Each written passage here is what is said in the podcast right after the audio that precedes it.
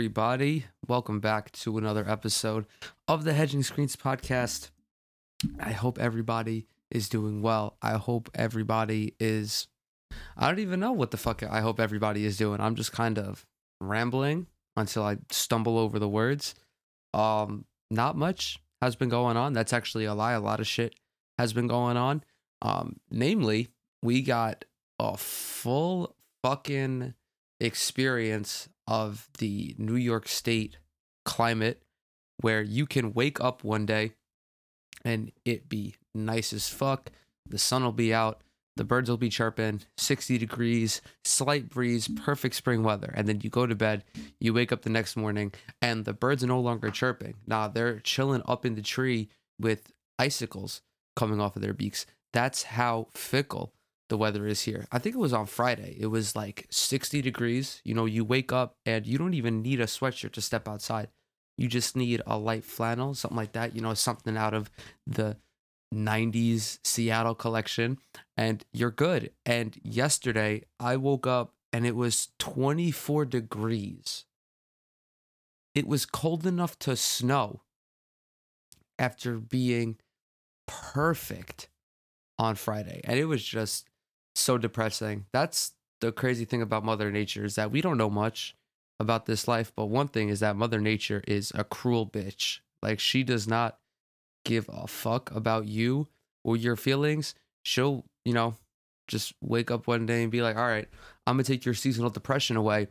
But you're going to have consistent allergy attacks for like 3 months and everyone's like, "Oh, that's awesome, you know. No more depression." But you're fucking spending the next three months sneezing and your eyes are dry and you're foggy and it's just so annoying sometimes man. It it really is. It it truly is just a wild card living up here and that that's the truth man. Um so what's going on in the NBA world? We're back to games finally after the all-star break. I don't remember when i last week it was i think the day before the game started um, either that or yeah, there was only a couple of games, but you know we're back in the swing of things, and my Nets keep rolling. They actually played the Knicks last night. The Knicks played a fantastic game. I will give them credit, and the Nets skated by on the skin of their scrotums after Scott Foster missed a call that some felt could have decided the game. I'm not sure if that's the case because the Knicks would have still had to, I believe they would have had to come back and make a three. But if you didn't catch the game last night, the Nets had quite the lead in the third quarter. I think it was like the second quarter, third quarter. They were playing pretty well. And then it all just started to crumble. The Knicks just would not die. They were looking like a goddamn cockroach. Actually, I don't know if I should have said that. That's kind of disrespectful. But you guys get the metaphor. They just like, no matter what happened, the resiliency was on another level. The shit was just crazy. And they really did play a fantastic game. I will give them a lot of credit, but I'm not going to get all get all bent out of shape about the bad call at the end because if you've watched a decent amount of Nets games this year, on more than one occasion, there has been some questionable affiliated uh, affiliating officiating, and I'm just glad that for once, for once, it went our way. Now, the play that's in question is Julius Randle chilling on the three point line. The Knicks had just won a jump ball, which I don't know how they came to that conclusion because I kind of put the game on late or re put the game on late, if that makes any sense.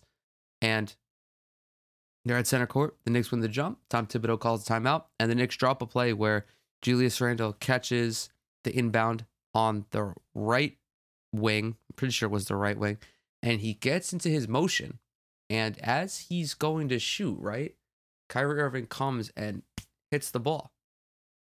Julius Randle comes back down, and Scott Foster calls him for a travel. Now, if you've played basketball at any level ever before, that play right there should have been, if not a play on, a jump ball at the very least, because once the defender makes contact with the ball, if you do pick up your dribble, once the defender makes contact with the basketball, you're allowed to continue dribbling. So Kyrie did that, and Julius Randle got called for a travel, and to get the ball back, and they go on to win. will this game make or break anything for either team? No, it will not. The Nets are still, I think, the best team in the East as of this morning. Um, they're still right up there with the Philadelphia 76ers. The Sixers are actually one game ahead of them in the loss column. And New York is still in the playoff race. They're still at 500 too, which is fucking crazy, man. But, you know, the Nets have been without Kevin Durant for a while now. I think it's coming up on like, it feels like three fucking months. It feels like KD hasn't played a game in 2021 with this ongoing hamstring injury. And clearly, as you can see, the Nets are proceeding very cautiously with the former MVP. Now, KD hasn't played since that one game against Golden State in February. So he's been out for more than a month already. And then before that, he had missed three games as well. So Kevin Durant is just pretty much not in the rotation at this point, and I don't foresee him returning to the rotation until it's postseason time, which I'm totally fine with. As you can see, the Nets are doing just fine without him. And there's no need to rush him back, especially with him coming off an Achilles injury. There's no need to rush him back if the team is fine. They've played 12 games without Kevin Durant, and they are 1 and 11. Oh, no, excuse me. They are 11 and 1. Their one loss came against the Dallas Mavericks. And the only reason they lost that game is because Kevin Durant and Kyrie Irving were out. And the Nets were also on the second half of back to back, I believe. Um, also, the team just really did not play well that night. Joe Harris looked like shit. TLC looked like shit. Landry Shamet looked like shit. It was just not a good game for the Nets. And, you know, sometimes that'll happen. But the recent surge of this team, where they have been pretty much unbeatable, has, I think, vaulted both James Harden and Kyrie Irving into the MVP race, into the MVP race, like actually legitimately into the MVP race. As you guys probably know, I have gone back and forth with my MVP candidate this season because I feel that that should be fluid, especially because there isn't one person who is so far out ahead of everybody else. At first, was Kevin Durant. I was watching Kevin Durant drop 30 points every single night with just absolutely astounding efficiency. He was doing it without breaking a sweat and while also coming off of an Achilles injury. And at that point, he was pretty much the only one keeping the Nets from collapsing because just watching them now, they are a much more cohesive unit. Their chemistry has, I think, peaked. And without Kevin Durant is the fucking crazy part. Like James Harden and Kyrie and everybody around them really just understand each other's little tendencies, their little quirks, and what makes everybody so unique. They understand that about each other now.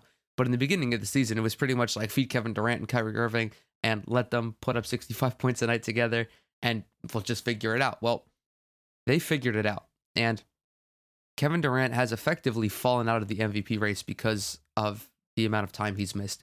He's missed about half the games thus far this season. He's only appeared in 19, and the Nets have played 40 after playing on Monday.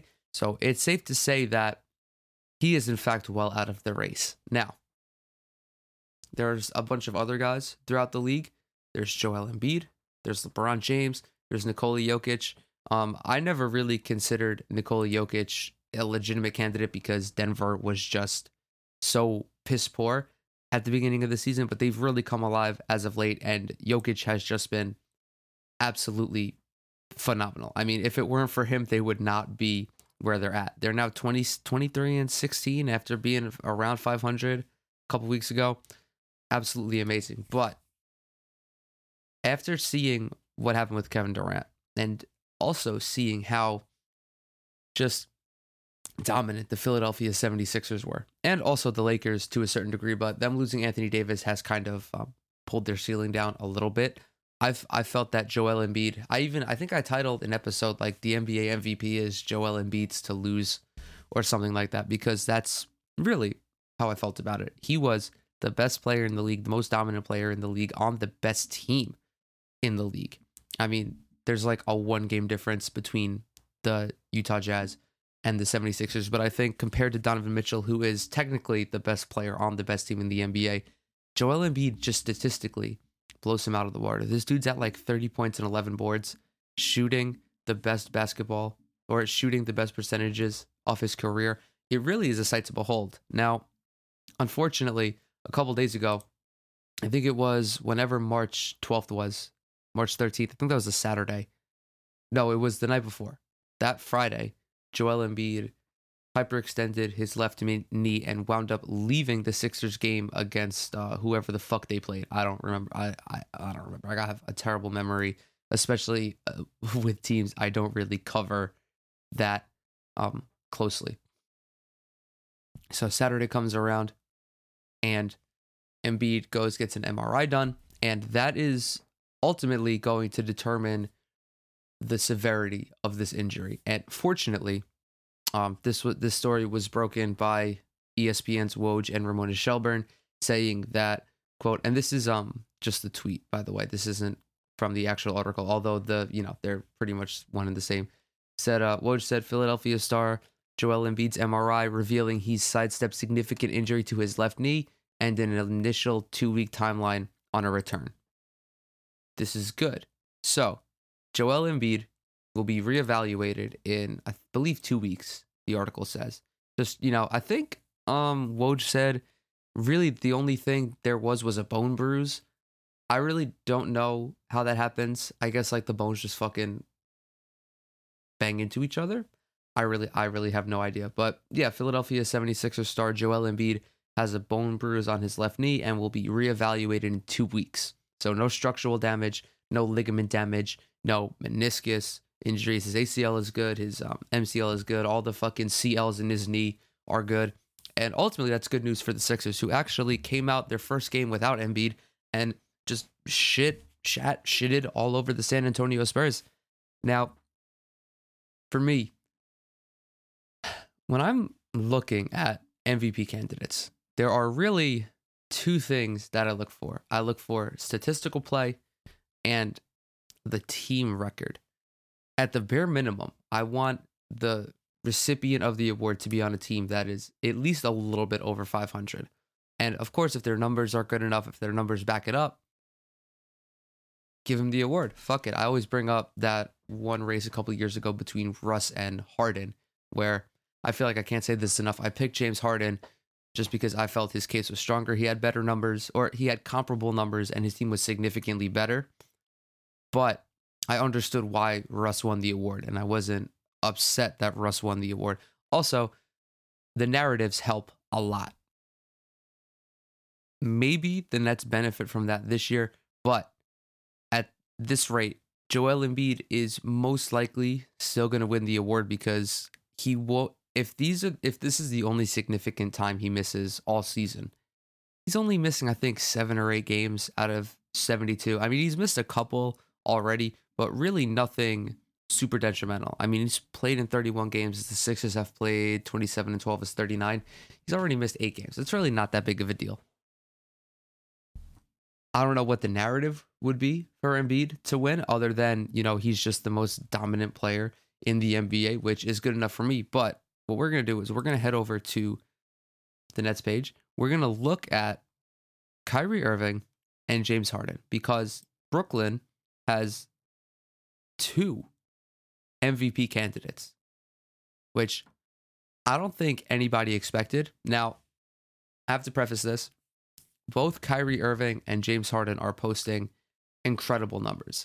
However, their numbers are inflated by Kevin Durant not being healthy.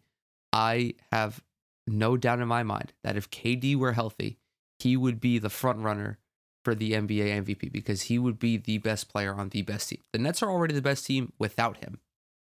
And you're missing a guy who's averaging 29 points on like fucking 60 something percent true shooting or whatever. 60 No, that's Joe Harris. Uh where's he at? Where the fuck is KD? 65.2% true shooting.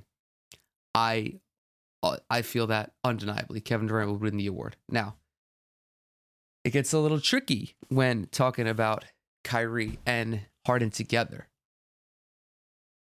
Because I really don't even know why. I mean, I do know why, but I just have to kind of find the words to figure it out. So, you know, before we dive in, we'll start with the numbers. Kyrie, 27.6 points, 5.8 assists, 4.7 rebounds, is shooting 52% from the floor and 41.5% from three compared to Harden.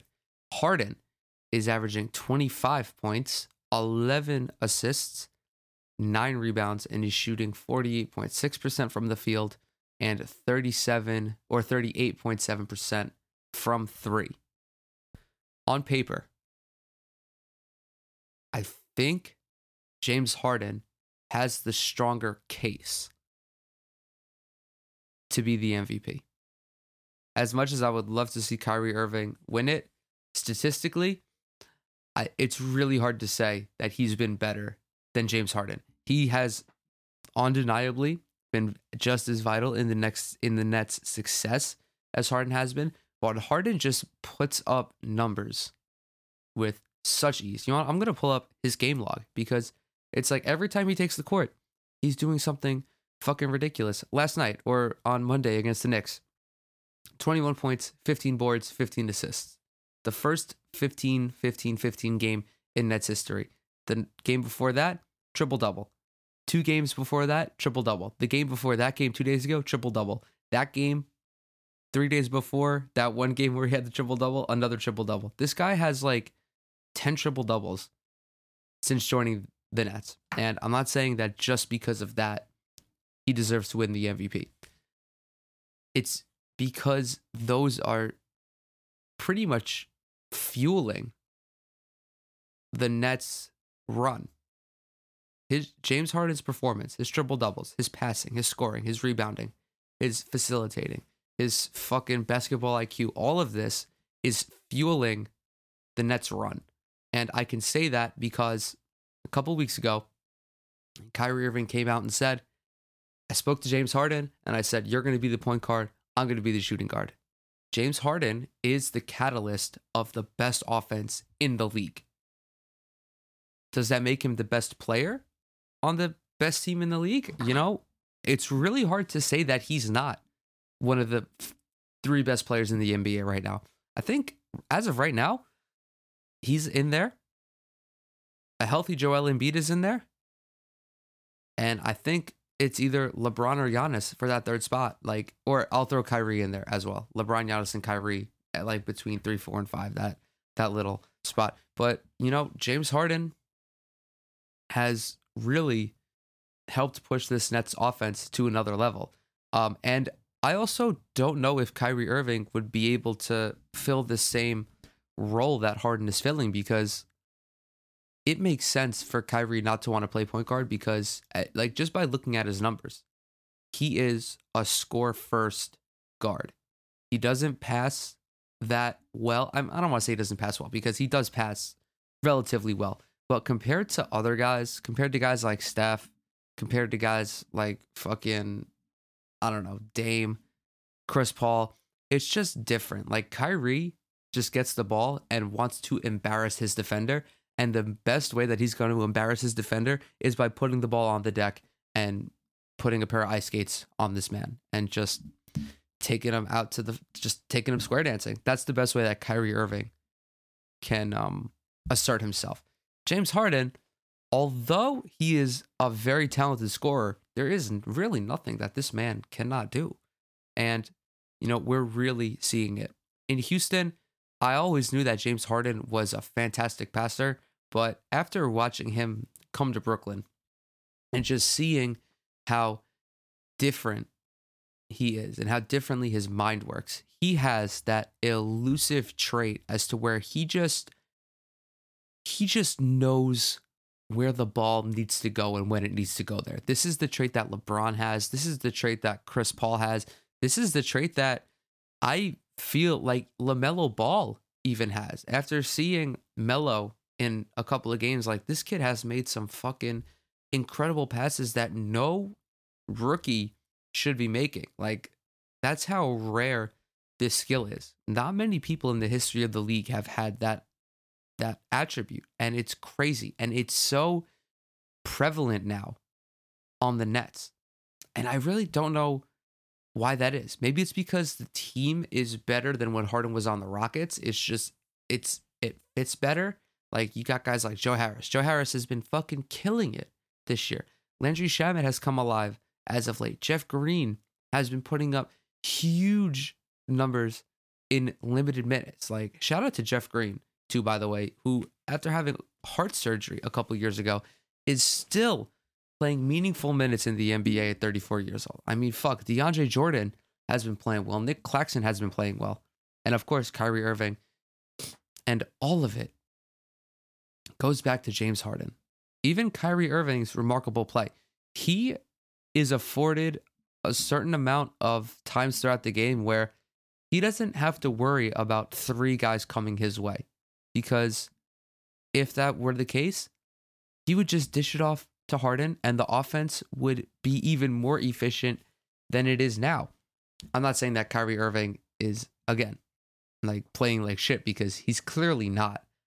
I just feel that after looking at the numbers and seeing how greatly Harden's impact has come, and also there was like a really short adjustment period for James Harden. He pretty much hopped on a jet from Houston to Brooklyn and fit right in almost seamlessly. Like, let's just, I'm going to his game log real quick. So he arrives in Brooklyn on January 16th. His first game with the Nets puts up 32 points, 14 assists, and 12 boards. And that was pretty much like that. I'm trying to find the fucking word to describe what that was, but that was kind of when we realized that this team could be super dangerous because the only thing Harden had to work on was his turnovers. He had nine in that game. Of course, that's very fucking horrible, but for someone to come over and pretty much have, well, not pretty much, to just jump into the starting role on a brand new team with a bunch of guys who he's never played with. And for him to put up numbers like that, that is some special shit. And admittedly, Harden has fucking been pretty careful with the ball as of late. I mean, he's still turning the ball over like four and a half times a game, which not really ideal, but for someone who is a, you know, historically high usage player, he's turning it over at about the same rate for his career. I have to sneeze. Holy shit, hold on. I might leave that in. I might not. Oh my god. Oh, that sneeze hurt. Oh my god. Ow. Oh. That's the type of sneeze where like you sneeze and like your whole equ- equilibrium gets thrown off. Oh my god. Dude, whoa. That was fucking intense. Anyway, all things considered, I think that James Harden is maybe not the favorite to win the MVP just yet because I don't want to I don't want to keep jumping back and forth so quickly. I want to stay with Joel Embiid until it's undeniable that there is someone better than him. Now, if Joel Embiid's injury is worse than we all thought, you know, that would be the perfect time for Harden to swoop in and be like, hey, I'm here for my second MVP award. Should be my third MVP award, but whatever, because like everything is pointing towards either Harden or Kyrie. Me personally, I think Harden is the better pick, better numbers, just as vital to the team's success as Kyrie. And, you know, the team's playing fucking incredible basketball. And I don't really want to take that away from him. Um, I think that's really that's really all I had to say about that. Um, I'm trying to think what else happened. I feel like there was a lot more stuff that I wanted to talk about that I just never did. Um, March Madness is starting. I have quite actually zero interest in watching the big dance this year. I've watched zero minutes of college basketball this season um, because I just don't really find it enjoyable. Like that's really that's really my only reasoning for it. So if you're gonna ask me who I think is going to win the NCAA tournament, um, I might just pick Baylor because I don't know, I, just just because. Maybe I'll pick Alabama. I saw this thing on ESPN where it's like the most picked teams to win the title. Um, it was of course all the one seeds and all the two seeds. I think Gonzaga was first at like forty percent, and then Alabama was all the way at the bottom at definitely less than ten percent, maybe less than five percent even. So I might just pick Alabama to be a fucking troll. But yeah, I have no knowledge about college basketball. I have again no interest in watching it this season or watching having watched it. Uh, dude, I, this fucking sneeze really fucked me up. Give me one second.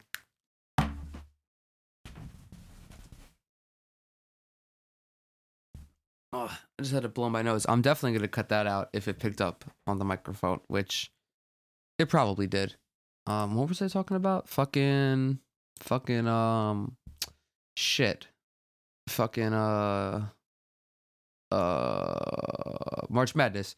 Yeah. So, um, shout out to March Madness. I guess I don't know. Uh, yeah. Uh, uh, my friends are always like, because I'm really the only one out of my friends. It's like me and a couple other people. We kind of follow, like I follow the NBA more closely than anybody in my friend in my friend group. And you know, with March Madness, making brackets, playing for a little bit of money, they're always like, Zach, who do you like this year? And if they tell me that, I'm just gonna be like, I don't like any of them. They all fucking suck. And you can't even like default on Duke or Kentucky because both of them were fucking dog water and missed the tournament, which, you know, whatever. Dude, like I don't even know who the fucking potential player of the year is. I don't know who's eligible for the draft, who's fucking I don't know anything about the prospects, about, you know, the draft, about the college basketball season. I just had no interest. You know, when your team is contending for a title, this is something I haven't experienced as a Nets fan yet. When your team is contending for a title, and I'm not trying to brag, but I am actually bragging because my team is contending for a title, and only a select few fan bases a year get to realize what this is like. Up until this point, I had not realized it, but you don't need to watch other things because your team is just fucking better than everybody else 65% of the time. It's an amazing feeling. And then when you have, first of all, you get to watch every single one of these games. I mean, not to say that I wouldn't be able to consistently watch the Lakers or the Bucks or the Jazz or whoever, but well, first of all, the Lakers and the Clippers play every fucking game at 10 o'clock Eastern, and I'm just not, I'm just not doing it. I'm fucking hate the East Coast time zone. Three hours ahead of the West Coast. These folks are just sitting down to watch the game while I'm snuggled up in my bed trying to go to sleep. So fuck that. But when your team is actually winning and there are fucking MB- MVP caliber players on it, you don't need to watch anything else. And that's the best part about it. That is my favorite part. That's the part that I didn't realize what happened. And I don't know if people realize like that little part about it until their team their favorite team is a contender. And I mean, you don't even have to really be like a contender. I'm sure Knicks fans feel the same way, not because the team is contending, but because the team is again surprisingly so much better than the previous years and so much better than everybody anticipated. I mean, dude, the Knicks have been fucking amazing this year. Like shout out to Tom Thibodeau. Um I also want to give a shout out to my guy Caris LeVert. Uh, I think it was Sunday. I'm pretty sure it was. Was it Sunday? It had to have been Sunday. It had to have been Sunday. Let's. I'm pretty sure. Yeah, May 13th. That was Saturday. Oh, no. Yeah, Saturday. But the game. Wait, hold on. What? Okay, so it was Saturday. Okay, he did come to he did return on Saturday. Um, for anybody who doesn't know, I'm sure everybody at this point does know what happened, but Caris LeVert you know, had his career saved as weirdly as weird as it sounds. He had his career saved by being traded to the Pacers. Um, he was a part of the James Harden deal, and me, I was very upset to see him go.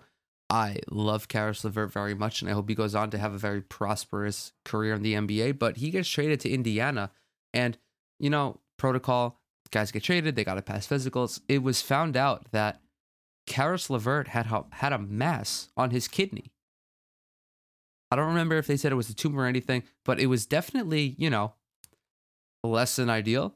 The kidneys being one of the fucking most vital organs ever. And just the fact that, just the fact that he's able to keep playing is amazing. And he made his debut this weekend. And it's just so nice to see him healthy again. So, Caris LeVert, I miss you, my guy. Um, I'm talking to him like he knows who the fuck I am.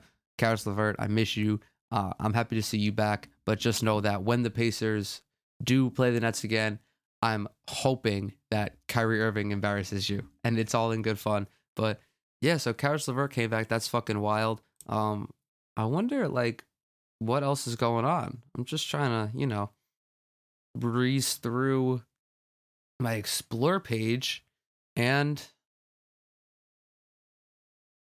yeah, everything is just fucking everything is just coming up Kyrie because this man is a fucking beast. Um man, and I'm only at 32 minutes. I feel like there's more that I need to fucking talk about. Um Hey man. Drew Brees. Drew fucking Brees announced his retirement a couple days ago. Drew Brees, one of the greatest quarterbacks in the history of the NFL. I feel like Drew Brees is very much like the Wilt Chamberlain of the NFL because the numbers that this dude put up throughout his career are just fucking otherworldly. And the only difference being that it happened when people were actually around to see it happen. Like the big thing with Wilt is that this guy just seems kind of like a myth that the NBA created, even though he was a real person. Like back when Wilt was playing, there's only like 4,000 people coming to see you play compared to 12, 13, 14, 15, 18,000 now. But Drew Brees called called it a career the other day after 20 years. This man over 20 years cemented himself as one of the greatest quarterbacks of all time. And I remember I was watching ESPN yesterday, first take, Max and Stephen and Molly, and they had a fucking they had a fucking card on the TV that said, Does Drew Brees belong among the top tier NFL quarterbacks, and I'm watching this and I'm reading this text and I'm like, what the fuck are they talking about? Granted, the sound was off, so I just like had it on. I wasn't really paying attention to it. I saw this. I was like, what the fuck? What the fuck is going on? Like, I know for a fact that Molly got this question from the producers and, you know, said it to Stephen A. And he just kind of rolled his eyes and said, oh, Lord we're doing this. Are we doing this? Of course, Drew Brees is one of the greatest quarterbacks of all time. Of course, Max Kellerman. I mean, this man, this man being six feet tall and being able to throw for 80,000 yards over his career is just simply sensational. It's simply sensational. Of course, this man belongs on the Mount Rushmore quarterbacks. I can just hear Stephen A's voice going off like that. I mean, but yeah, like when you think about it, what a stupid fucking question. What a dumb fucking question. I have Drew Brees' stats page open right now, right? And I'm going to scroll down to the bottom just so we can see where he ranks on all of the leaderboards. First of all, he's a 13 time Pro Bowl selection. He's MVP. He won. Oh, he was never the MVP, but he was the Super Bowl MVP when he won in 2009. And he was a two time Offensive Player of the Year pretty fucking good. Consistently, one of the best players in the NFL. Um, the top 100 list, he was top 10 once, twice, thrice. twice, fifths, five times he was inside the top 10. And I mean, even in his old age, he came in at 12 on the 2020 list. That's pretty fucking good. Um, he was only all pro one. He was only first team all pro one time. I mean, I guess that kind of makes sense when you consider that Drew Brees had to deal with fucking Aaron Rodgers and Tom Brady and later in his career, Patrick Mahomes. I mean, you know, really not that easy to make a name for yourself going up against, you know, again, some of the other greatest quarterbacks of all time. But we're just going to scroll through this real quick. Drew Brees, first all time in passes completed, first all time in passing yards, more than 80,000, second all time in passing TDs with 571, trailing only Tom Brady, who has no business being 75 years old and still playing in the NFL. Um, what else? Uh, ah, here we are. Fifth all time in passer rating, passing yards per game, 280 for his career, second all time. Like, I don't know if the NFL values championships, or at least people, you know, talk about the legacy of NFL players. I don't know if they value championships as much as NBA player, as much as um like NBA fans do. Because whenever we get into a GOAT discussion, the biggest thing, especially when you compare like LeBron and Jordan, it's always six titles to three. And I wonder if that's not so prevalent in the NFL because, like, really, there have been fewer champions or there have been more champions all time. I guess that would be the issue. Like, each, like, the top teams all have fewer championships, I believe. But then, like, Tom Brady, there's no one even really close to him. So he's an anomaly. Like, at least with Jordan, he's got six titles. Kareem has six titles. Bill Russell has 11 titles. Kobe has five titles. Magic Johnson has five titles. Larry Bird has, I think, three. Larry Bird's got three titles. Um, LeBron, four. I'm sorry, I said three before. LeBron has four titles now. Steph Curry has three titles. Like, I don't really think it's like that in the NFL. I mean, Drew Brees only has one title, but then he's going up against guys like Peyton Manning and again, Tom Brady, Aaron Rodgers.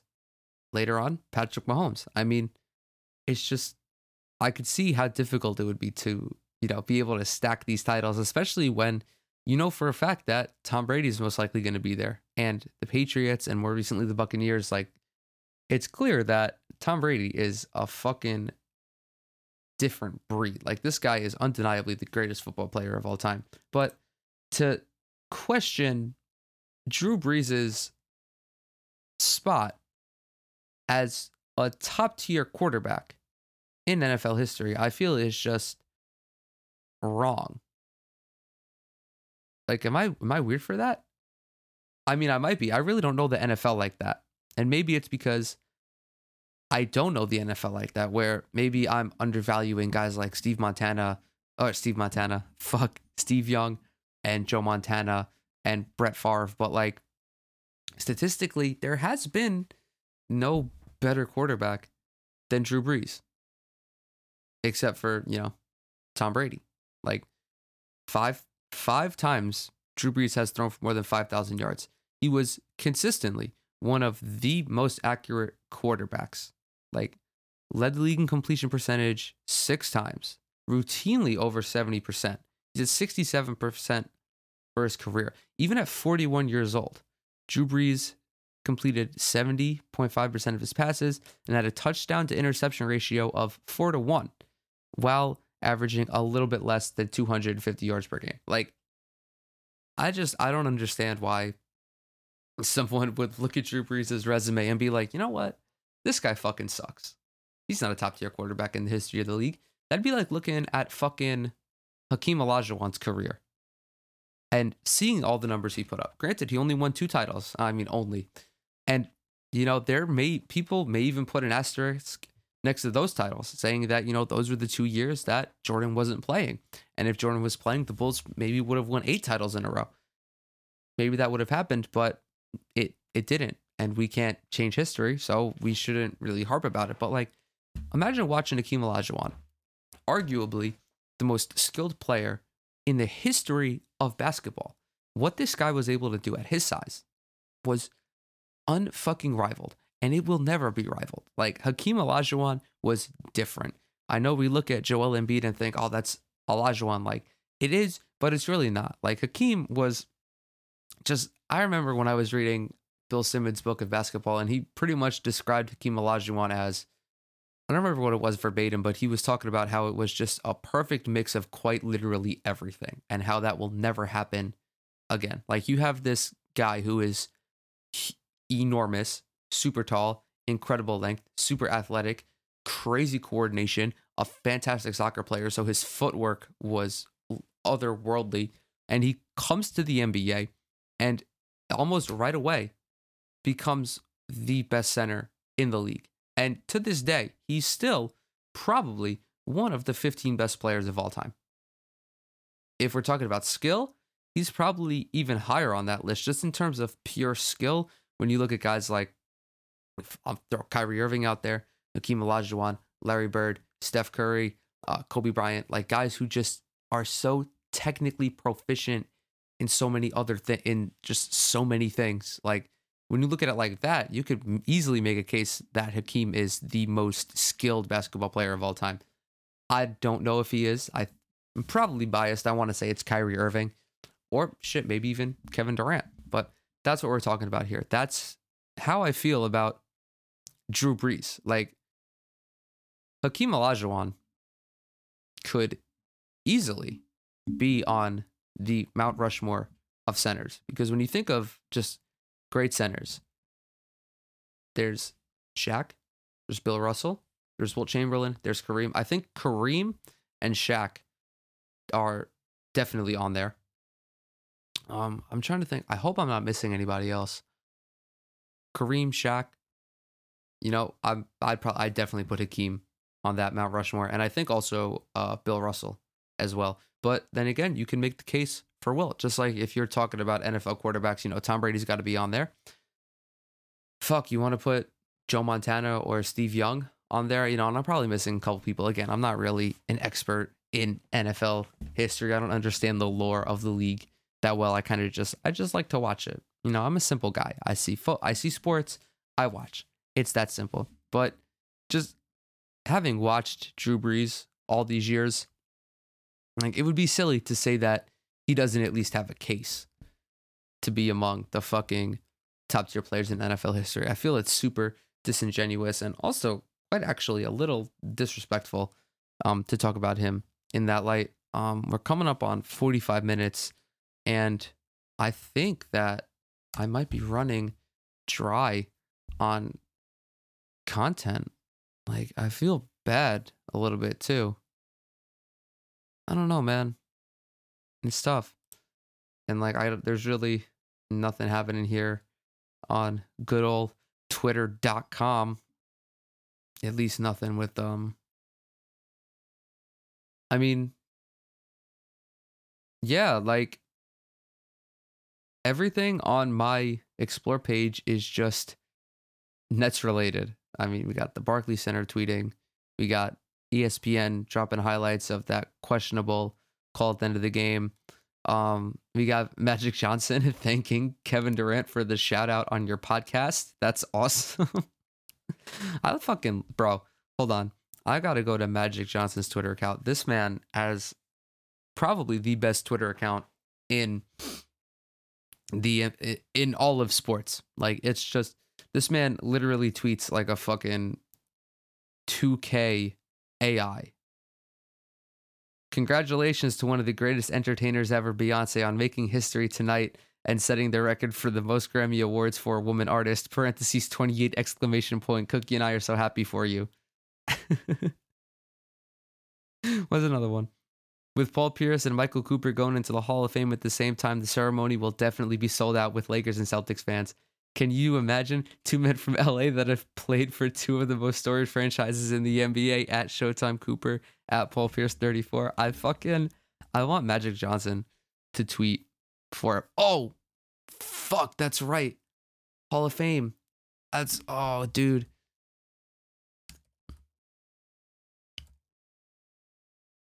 That's what that totally slipped my mind.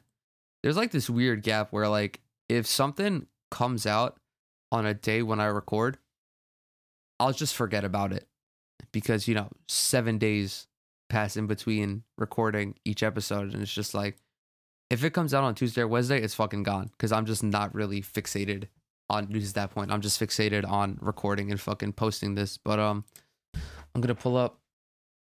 So this was on March 9th, which was that yep Tuesday, the day I recorded. It was like probably that night. So we found out that there are, or we found out the 2020 list, the 2021 candidates for entering the NBA or the Basketball Hall of Fame.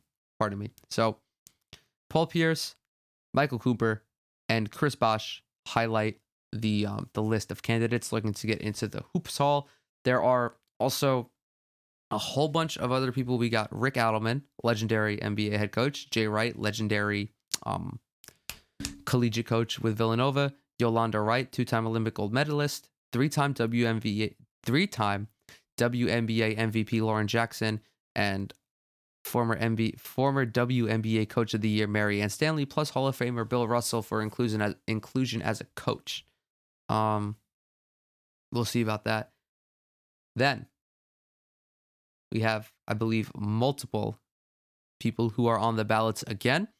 Um, here is Lita Letta Andrews. I'm sorry if I'm mispronouncing your first name, but apparently they are the all-time winningest high school coach, male or female. That's quite the accomplishment, actually. And then we have Chris Webber, who I think I don't know if Chris Webber is going to make it. And then Tim Hardaway, Marques Johnson, and Ben Wallace. How the fuck Ben Wallace is not in the Hall of Fame yet is just fucking mind blowing to me. It, it literally does not make any sense. Ben Wallace is one of the most dominant defensive players of all time. And they're like, nah, you don't you don't get to be in the Hall of Fame. Ben Wallace averaged 9.6 boards, 2 blocks, and 1.3 steals for his career. He was a four-time All-Star, a four-time defensive player of the year. There was four separate instances when the voters looked at Ben Wallace and was like, "Okay, he is the best defensive player in the league. And for whatever reason, the voters who are picking the Hall of Famers are like, get fucked. I don't understand the rationale behind that. Like, why is Ben Wallace not in the Hall of Fame? Why? Is it because, like, everything else he did kind of stunk? Maybe, but I don't really feel that's a legitimate excuse. Like, so what if he was if he wasn't a fucking great player on offense. It doesn't matter. He was a terrifying defender, one of the most intimidating defenders of all time. I will go so far to say. I mean, you put somebody like Dikembe Mutombo in the Hall of Fame, who really, at his peak, yes, Mutombo was a significantly, I don't want to say significantly better defender, but, you know, a little bit better shot blocker than Ben Wallace, also five inches taller. What Ben Wallace was doing at like 6'9, 6'8, playing center, blocking three and a half shots a game, pretty fucking astounding, if you ask me. Uh, Dikembe Mutombo's in the Hall of Fame. He's also a four time Defensive Player of the Year. And I think it's just really weird to say that you're going to induct Dikembe Mutombo, who also deserves to be in the Hall of Fame, and not Ben Wallace, just because Ben Wallace averaged a little fewer points, it just does not it just does not make any sense to me. So with that, I'm going to pray. I'm going to say a prayer that Ben Wallace winds up in the Hall of Fame. And that is going to bring us to the end of the show. As always, thank you guys so much for listening. If this was your first time, welcome. If this is your second time, your third time, if you're a returning listener, welcome back. I'm so, so grateful that you would choose to spend some time here with me. Um, any way you could support the show, is super appreciated, whether you're following it on social media, following it on your preferred podcast platform, you know, leaving a rating and a review in Apple Podcasts also helps a lot. And with that, I will catch you guys in the next one.